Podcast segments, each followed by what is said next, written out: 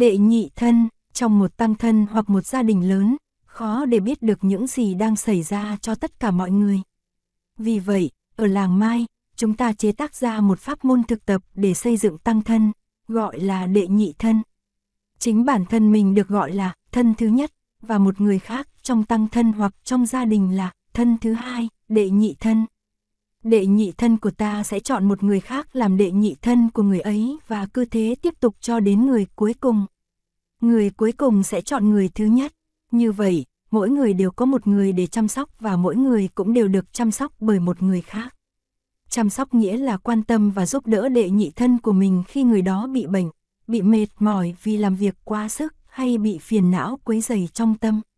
Ví dụ như khi đi du lịch chung với nhau, chúng ta có trách nhiệm kiểm tra đệ nhị thân của mình để người ấy không bị bỏ lại.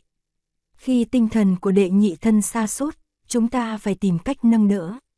Khi đệ nhị thân của mình không vui, không thể cười nổi, chúng ta để tâm giúp cho người đó vui cười trở lại.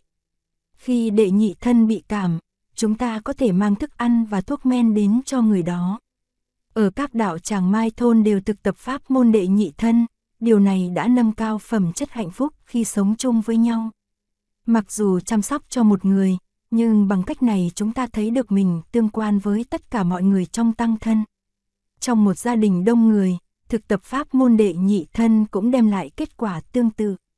Thực tập, thân thứ nhất của ta chính là ta, thân thứ hai, đệ nhị thân của ta là một người khác mà ta sẽ chăm sóc như một thân rộng lớn hơn. Nếu bạn là đệ nhị thân của tôi, thì tôi là người chăm sóc bạn. Mỗi người đều chọn một người để làm đệ nhị thân của mình. Người thứ nhất chọn người thứ hai làm đệ nhị thân, người thứ hai chọn người thứ ba làm đệ nhị thân và cứ tiếp tục như thế cho đến người cuối cùng. Người cuối cùng sẽ chọn người thứ nhất làm đệ nhị thân. Như vậy sẽ hình thành một vòng tròn đệ nhị thân. Chúng ta phải thấy mình tương quan với đệ nhị thân của mình như thể người kia là một phần của cơ thể mình mà mình muốn quan tâm và chăm sóc. Vì vậy, nếu đệ nhị thân của mình không khỏe thì chúng ta phải tìm cách làm thế nào để giúp đỡ người ấy như mang thức ăn cho người ấy, báo cho tăng thân biết là đệ nhị thân của mình bị bệnh. Nếu thấy đệ nhị thân của mình không hạnh phúc như trước thì chúng ta cần quan tâm, chăm sóc, hỏi han và quán chiếu để tìm cách giúp đỡ. Nếu cần vắng mặt trong các buổi sinh hoạt, chúng ta cũng phải cho người chăm sóc mình biết. Người chăm sóc mình không phải là một nhân viên cảnh sát canh gác, theo dõi tất cả các sinh hoạt của mình.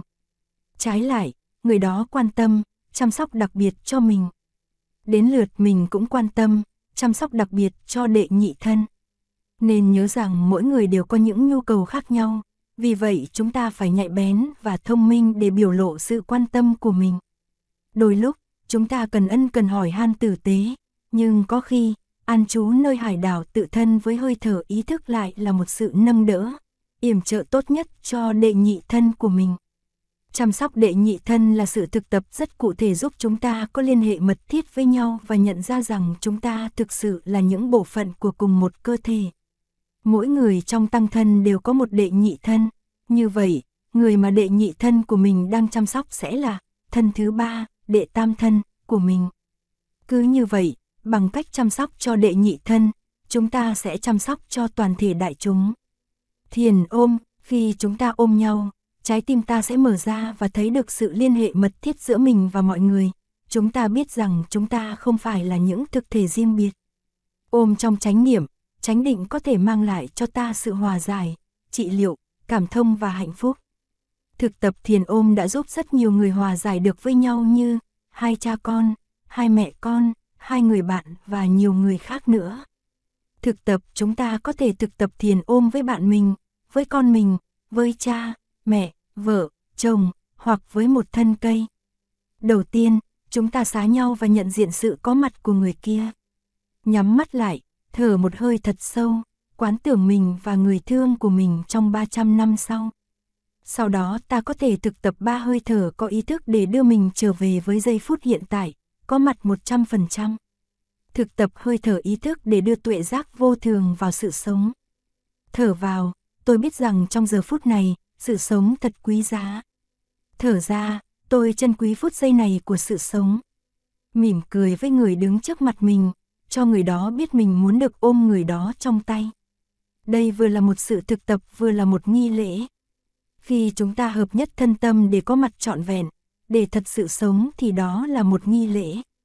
Khi uống một ly nước, tôi để 100% con người tôi vào việc uống nước. Chúng ta nên tập luyện để sống mỗi giây phút trong đời sống hàng ngày của mình như vậy. Thiền ôm là một sự thực tập sâu sắc. Chúng ta cần có mặt trọn vẹn để thực tập cho có hiệu quả. Kế đó, chúng ta mở rộng vòng tay và ôm người đó vào lòng. Ôm nhau trong ba hơi thở vào ra. Với hơi thở thứ nhất, chúng ta ý thức rằng chúng ta đang có mặt trong giây phút này và chúng ta rất hạnh phúc. Với hơi thở thứ hai, chúng ta ý thức rằng người kia cũng đang có mặt trong giây phút này và người đó cũng rất hạnh phúc. Với hơi thở thứ ba, chúng ta ý thức rằng cả hai người đang cùng có mặt ở đây. Ngay bây giờ trên mặt đất này, chúng ta cảm được một niềm biết ơn sâu xa và vô cùng hạnh phúc là chúng ta đang có mặt cho nhau. Sau đó, ta buông người kia ra và xá nhau để bày tỏ niềm biết ơn của mình. Chúng ta cũng có thể thực tập như sau, trong hơi thở vào ra đầu tiên, chúng ta ý thức rằng ta và người thương của ta đều đang còn sống. Trong hơi thở vào ra thứ hai, hãy nghĩ đến 300 năm sau, ta và người thương của ta sẽ ở đâu. Và trong hơi thở vào ra thứ ba, ta trở về với tuệ giác rằng cả hai đều đang còn sống. Thực tập thiền ôm như vậy, người kia sẽ trở nên có thực và sống thực. Chúng ta không cần đợi đến khi một trong hai người đi xa mới thực tập thiền ôm, chúng ta có thể thực tập thiền ôm ngay bây giờ để tiếp nhận sự ấm áp và vững chãi của người ta thương trong giây phút hiện tại. Thiền ôm có thể là một sự thực tập hòa giải sâu sắc. Suốt những giây phút ôm nhau trong im lặng, chúng ta cũng có thể gửi đi một thông điệp, em, em yêu quý của anh. Anh xin lỗi là đã không tránh nghiệm và không chu đáo. Anh đã phạm nhiều lỗi lầm, hãy cho anh cơ hội để làm mới trở lại. Sự sống trở nên thật ở giây phút đó. Những kiến trúc sư cần xây dựng sân bay và nhà ga đủ rộng để có chỗ thực tập thiền ôm. Nếu thực tập thiền ôm sâu sắc thì hạnh phúc của ta cũng lớn hơn. Sử dụng ái ngữ và lắng nghe sâu. Khi truyền thông bị cắt đứt hay bị bế tắc, chúng ta khổ đau. Khi không có ai lắng nghe và hiểu ta, ta sẽ trở thành một trái bom sắp nổ. Lắng nghe với tâm từ bi mang đến cho ta nhiều trị liệu. Đôi khi, chỉ cần 10 phút lắng nghe sâu là chúng ta có thể được chuyển hóa và có lại nụ cười trên môi. Trong gia đình chúng ta, nhiều người đã đánh mất khả năng lắng nghe và nói lời ái ngữ. Vì vậy, ngay cả khi ở trong gia đình, ta vẫn cảm thấy rất đơn độc. Chúng ta tìm đến bác sĩ tâm lý trị liệu, hy vọng họ có thể lắng nghe mình. Nhưng nhiều nhà tâm lý trị liệu cũng có những đau khổ cùng cực trong lòng. Đôi khi họ không thể lắng nghe ta một cách sâu sắc như ta mong muốn. Vì thế, nếu thực sự thương ai đó, chúng ta cần luyện tập để trở thành một người biết lắng nghe sâu. Chúng ta cũng cần luyện tập để nói cho được những lời nói ái ngữ. Chúng ta đã đánh mất khả năng nói chuyện nhã nhặn, ôn hòa. Chúng ta dễ cáu kỉnh, bực bội. Mỗi lần mở miệng, lời nói của ta trở nên chua chát, đắng cay. Chúng ta đã đánh mất khả năng nói chuyện từ tốn, dễ thương. Không có khả năng này, chúng ta không thể thành công được trong việc tái lập lại sự hòa hợp, thương yêu và hạnh phúc.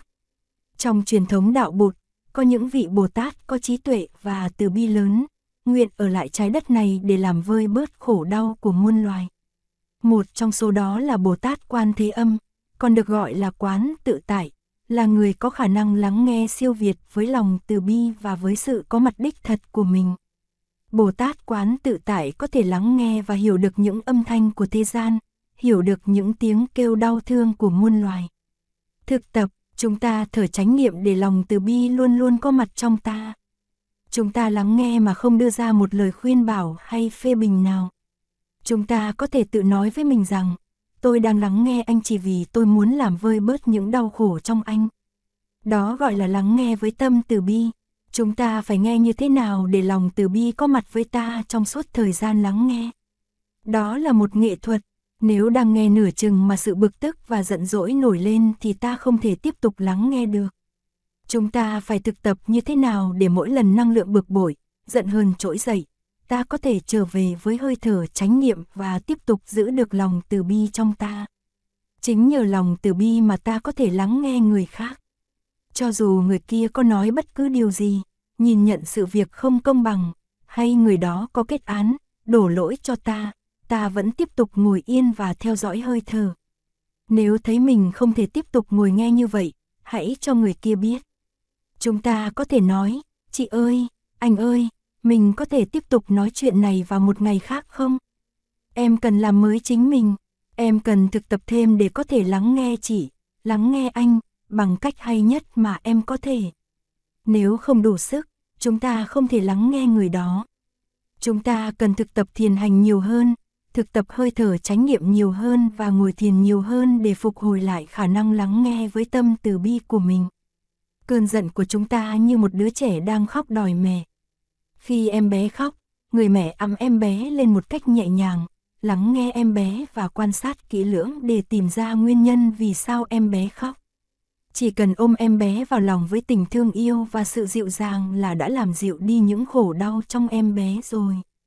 Cũng vậy, nếu ta ôm ấp cơn giận bằng tình thương yêu thì ngay lập tức ta sẽ thấy lắng dịu. Ta không cần tống khứ cơn giận đi bởi vì cơn giận cũng là một phần của ta, đang cần tình thương và sự lắng nghe sâu như em bé kia. Sau khi em bé dịu xuống, người mẹ có thể nhận ra là em bé đang bị sốt hay em bé cần thay tã. Cũng vậy, khi thân tâm lắng dịu, mát mẻ, ta có thể nhìn sâu vào cơn giận của mình để thấy rõ những điều kiện, nguyên nhân nào làm cơn giận phát sinh. Sách Tiên Uyển Tập Anh có kể về lịch sử các vị thiền sư. Trong đó, có một vị thiền sư nói rằng, một vị xuất sĩ không được giận quá một đêm, tăng hận bất cách túc. Còn trẻ con Việt Nam thì hay nói là, buồn, giận, 5 phút. Chúng ta có quyền giận hay buồn nhưng chỉ 5 phút thôi là đủ. Vị thiền sư trong, thiền uyển tập anh, cho ta được quyền giận cả một đêm, nhưng vào sáng hôm sau, chúng ta phải chấm dứt sự giận hờn của mình. Nếu chúng ta thực tập có mặt với những cảm xúc mạnh thì năng lượng từ bi và sự quan tâm chăm sóc của ta sẽ làm giảm bớt cường độ hờn giận và buồn phiền trong ta. Mỗi khi có một cơn bão đi qua, chúng ta phải quay về nhà, đóng hết cửa nẻo lại để mưa gió không xâm nhập vào làm hư hoại nhà cửa. Nếu không có điện, chúng ta thắp nến, thắp đèn lên. Nếu trời lạnh, chúng ta nhóm lên một đống lửa hoặc mở sưởi lên. Chúng ta tạo ra một nơi an toàn ấm áp bên trong, trong khi bên ngoài cơn bão vẫn đang ập tới. Một cảm xúc mạnh cũng giống như một cơn bão, có thể gây ra rất nhiều thiệt hại. Chúng ta phải tìm cách bảo vệ chính mình, tạo ra một môi trường an toàn để trú ẩn và chờ cho cơn bão chấm dứt. Chúng ta không thể ngồi nhìn cơn bão đi qua càn quét hết gia tài của mình. Giữ cho thân tâm an toàn khi có cơn bão ập tới là sự thực tập của chúng ta. Sau mỗi cơn bão, chúng ta sẽ trở nên mạnh mẽ hơn, vững chãi hơn và không bao lâu, chúng ta sẽ không còn sợ rông bão nữa. Chúng ta không cầu cho trời yên biển lặng mà chỉ nguyện cầu cho mình có đủ tuệ giác và sức mạnh để giải quyết những vấn đề khó khăn trong cuộc sống. Tuy nhiên, chúng ta không chờ đến lúc những cơn bão cảm xúc nổi lên mới bắt đầu thực tập. Chúng ta phải thực tập ngay hôm nay và mỗi ngày từ 5 đến 10 phút.